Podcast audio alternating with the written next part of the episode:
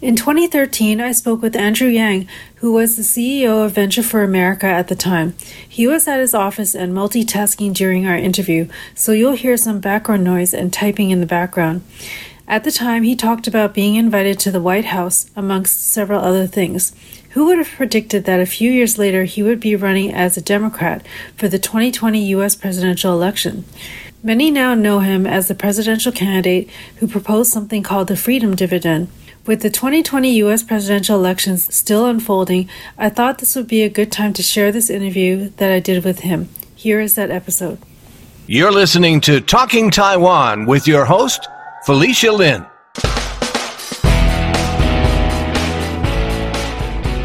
Welcome to the Talking Taiwan podcast. This is your host, Felicia Lin, and our guest today is Andrew Yang, the CEO and founder of Venture for America, which he started in 2011. Venture for America is a nonprofit organization that selects new college graduates and sets them up in a two year fellowship where they work at startups. The catch is that these startups are in cities that aren't usual magnets for young college grads. Welcome to the podcast, Andrew. Thanks for having me. The way that we met actually was at uh, the Entrepreneur Challenge and Competition, which was uh, hosted by the Taiwanese American professionals in New York last month. And so can you talk a little bit about your connection to the ECC and the Taiwanese community? Sure. Uh, I was originally approached by Bob Wu a number of years ago about helping out with the Taiwanese American Professionals Organization in New York. And uh, I had a number of friends and acquaintances who were involved with the organization, so I was happy to lend a hand. You were you were born in the States or? Yeah, I was born in upstate New York. Yeah, and your parents are from Taiwan then, or? Yes, my parents were from Taiwan and uh, came over for school in the 60s. I'm really fascinated by the whole idea of Venture for America and where the idea came from. Could you talk a little bit about that? Sure. Graduated from Brown back in the mid 90s and wasn't sure what to do, and so I, I went to law school, uh, which for me at least didn't actually help clarify my direction that much. And so I, I wound up working for a corporate law firm here in New York that um, also didn't feel like the right fit. So I left to start a company. Uh, that company raised some money and, and, got a lot of press, but didn't go very far when the dot com bubble burst. And so I wound up working for a series of other companies and then became the CEO of an education company called Manhattan GMAT, now Manhattan Prep. Uh, and uh, during all of, all of these experiences, which spanned over a decade, um, I saw firsthand that there were a lot of very smart, ambitious, well educated young people that weren't quite sure what to do with themselves professionally. Uh, and so uh, from that and also seeing how hard it was to build a business from the ground up, I realized that everyone would benefit if we had a program that helped connect recent college graduates with startup companies that needed that kind of talent and energy to thrive and grow and potentially hire more people. Right. Um, and so you started this in 2011, and also in that same year, uh, you were named champion of change by the White House. Um, so that's that's quite an accomplishment. Can you tell me a little bit about that and like what was it like going to the White House and how did they hear about you? Um, they heard about me through some press that we'd gotten associated with our launch in 2011, and it was a great experience going to the White House. It was much like visiting a movie set. Mm-hmm. I went in and saw some Secret Service agents and then met the president and uh, talked to him about Venture for America for a solid 10 15 minutes. So, I mean, how do you even start something like this? I mean, it's. I can't even imagine how you start an organization like this and get everything all set up. Well, it's very kind of you to say.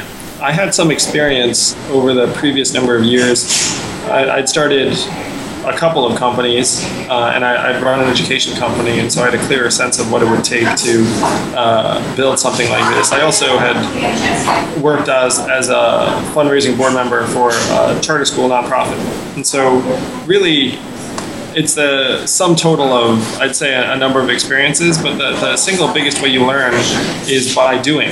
And so really, if, if you wanted to build one of these organizations, uh, the best thing to do is to try and do so, and then you'd learn a lot along the way.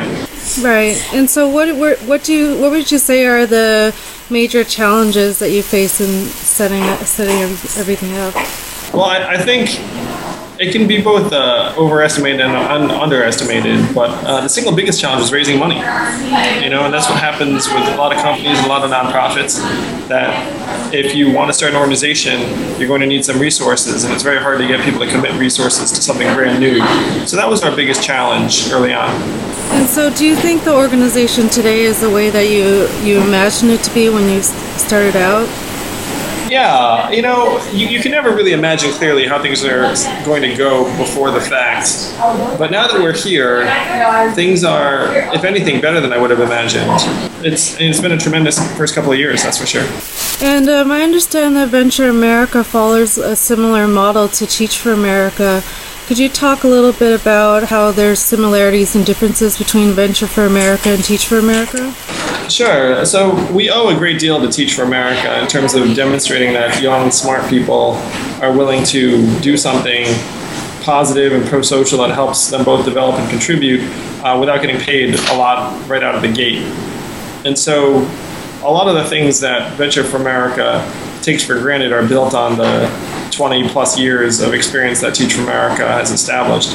Um, but it's very different in the terms of the actual activities, since our fellows are obviously not teaching underprivileged kids. Uh, they're instead working at startup companies trying to help them grow. And what cities is Venture for America in now, and where are you planning to be in in the future? Right now, we're in Detroit, New Orleans, Providence, Cincinnati, and Las Vegas. Expanded this year to Baltimore, Cleveland, and Philadelphia, and we're actively considering St. Louis, Kansas City, San Antonio, and Pittsburgh for next year. What kinds of startup companies does Venture for America work with? I understand like this pretty broad range. Yeah, I'd say 75% of them or so are tech companies. Uh-huh. And that's in part because those are where our networks lie, but it's also in part because those companies are often more willing to commit resources to onboard talent that hasn't yet been super experienced, right. but has a very high ceiling. So the majority of the companies we work with are in technology, either internet or renewables or biotech or something along those lines. I mentioned a little bit about the boot camp. You put the your fellows through a boot camp before you actually place them to start a, um, for a two-year cycle. Could you talk about the boot camp? Like, how long does it last, and what exactly do you teach people? Like, what are some of the skills that you think you need to teach someone, you know, across different industries to prepare them to go into a startup?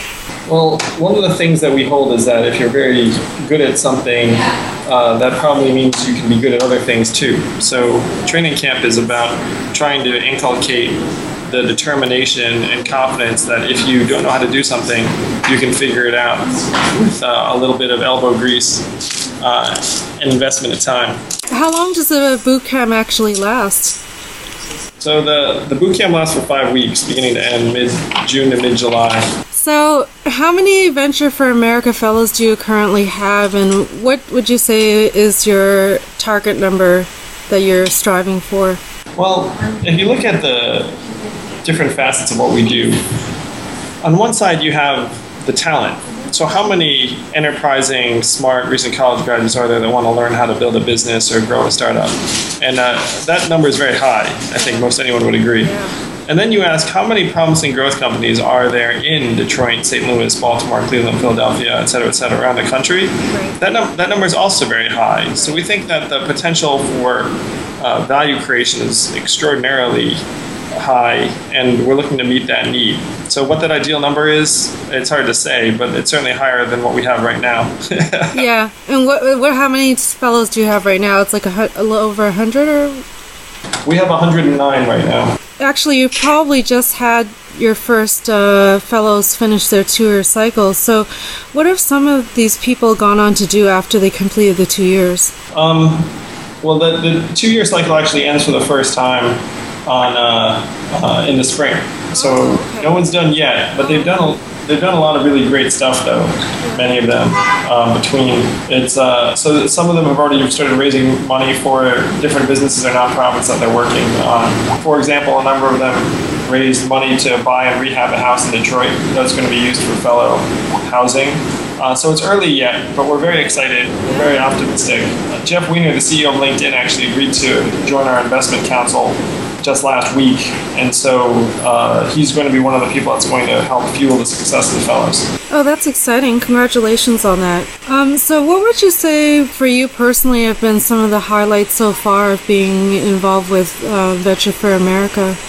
Well, it's really been getting to know all of these amazing people uh, and seeing the support materialize around the organization over the last couple of years. You know, I, I, have friends all over the country now I did not have when I was starting this process, and, and, and that's been the best part of building it. And uh, I imagine I can see how busy you are. What is what is the most challenging thing about running an organization like this?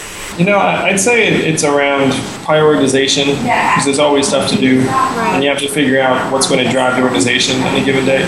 You also have to find ways to stay personally vital and energized um, because you know your your personal life um, should always be a, an extraordinarily important component of uh, of how you budget your time. And if you run an organization like this, uh, your time becomes very precious. Right, absolutely. So, what is it that motivates you and keeps you going? Well, in our case, you know, there are 109 young people who are excited about what they're doing. Um, and I'm passionate about building this organization in particular because I experienced the problem firsthand, right. where there are very smart people who aren't having their energies properly utilized. Uh, and it, it, it's hurting our economy, it's hurting them individually, it's hurting the companies that they could be helping. Um, so I, I just really dedicate to solving this problem. And, you know, to me, 109 is like just the tip of the iceberg. Yeah, yeah, certainly. So, for you personally, do you have a role model or an entrepreneur or somebody that you look up to or you consider influential?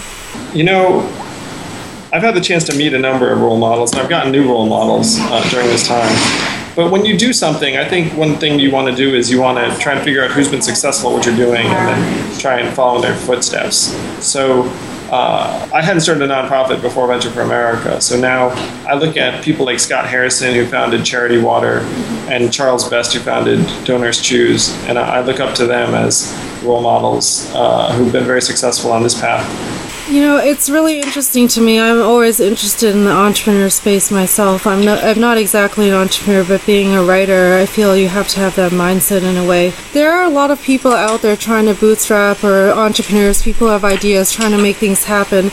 And a lot of people who are struggling entrepreneurs and then there are successful entrepreneurs. What do you think sets someone apart from being a struggling entrepreneur to becoming a successful entrepreneur? You know, uh, I like. I think I've been both. I've certainly been the struggling kind, and I guess by some measure, people would say I've been the successful kind. So, I think a, a lot of it is really just what iteration someone is at. So, if you come and looked at me ten years ago, you would have thought one thing, and then you come now and you think another thing, and you think ten years from now, it's probably something different. So the difference between a struggling entrepreneur and a successful entrepreneur really is how many bites they've had at the apple a lot of the time. I mean, uh, you look at most any success story. You know, Bill Gates started a failed company before Microsoft. So if you found him at that moment, you'd be like, huh, he's a struggling entrepreneur. And then obviously became one of the most successful entrepreneurs in the world. So uh, I think one of the big misconceptions uh, people have is that entrepreneurs are somehow magically able to do this when they get better over time. I've certainly gotten a lot better over time. Uh, you know, so if someone's struggling, they can get better. Right, right. So it may be a number of factors like your experience, what level you're at, where your business is at. You know, interesting. No, I, I think there's one single trait that's helpful. It's a sense of grit. I think that's been actually been um, shown to be the main factor in a lot of other paths too where if, if someone needs positive reinforcement all the time, then entrepreneurship is probably not the greatest thing because most of the enforcement you get is actually not very positive. yeah. That's interesting. I think there was a TED talk by somebody who actually did a study on something called grit and saying that was like actually a success factor for people. It's interesting that you bring it up. I don't know if you've uh, seen that or heard that. Yeah, I, I did see it, and it was something I agreed with. Yeah.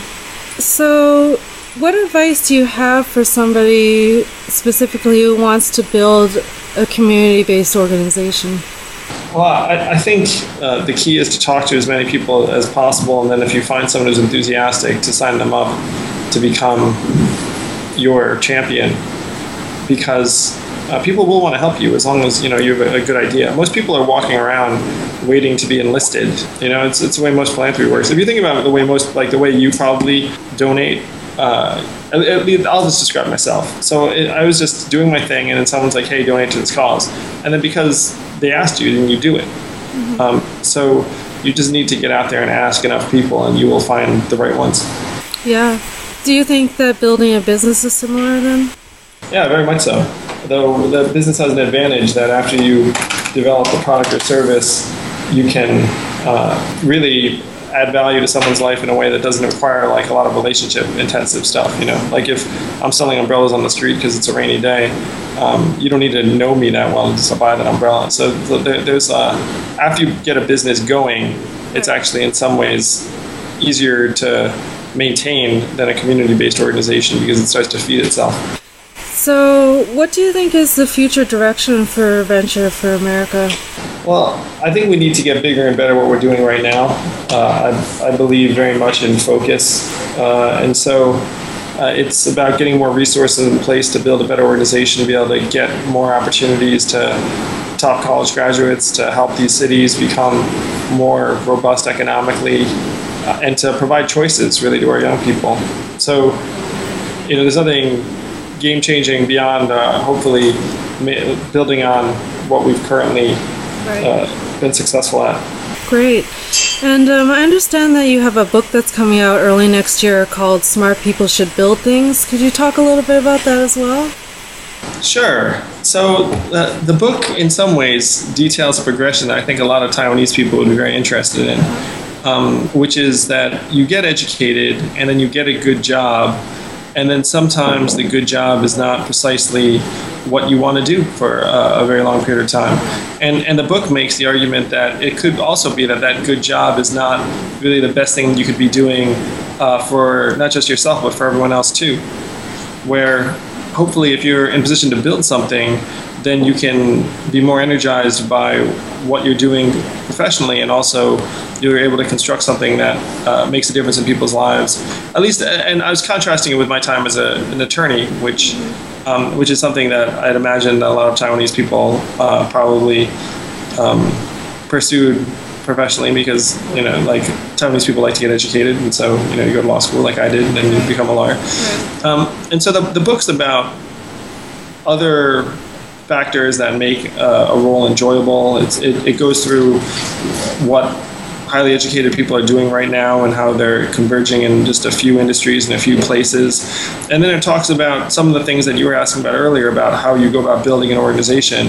And so uh, I go through how Venture for America got started, and then I lay the groundwork for why Venture for America is an important uh, potential path for young people um, but also that there are other things that we need to do. So it's not that Venture for America somehow like the magic bullet, that there are a number of things that would make our country, the US, more productive and a lot of people happier and more fulfilled in their careers.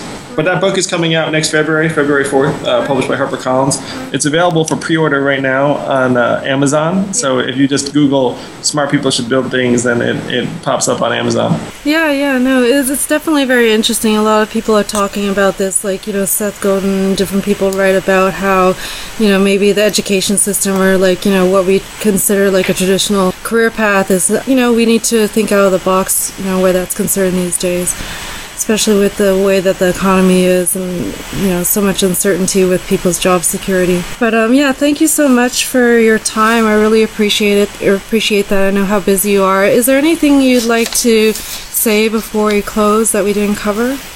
Sure. Uh, so i grew up in new york state and I hadn't been to Taiwan that much up to a certain point. I went to Chinese school, and like my, my family was very Taiwanese. My parents actually like native Taiwanese, like we'll go way back. My dad grew up on a farm in Taiwan that I visited for the first time a number of years ago. And then uh, my relationship with Taiwan changed about eight years ago when my parents moved back there. Uh, and so they moved to a suburb of Taipei.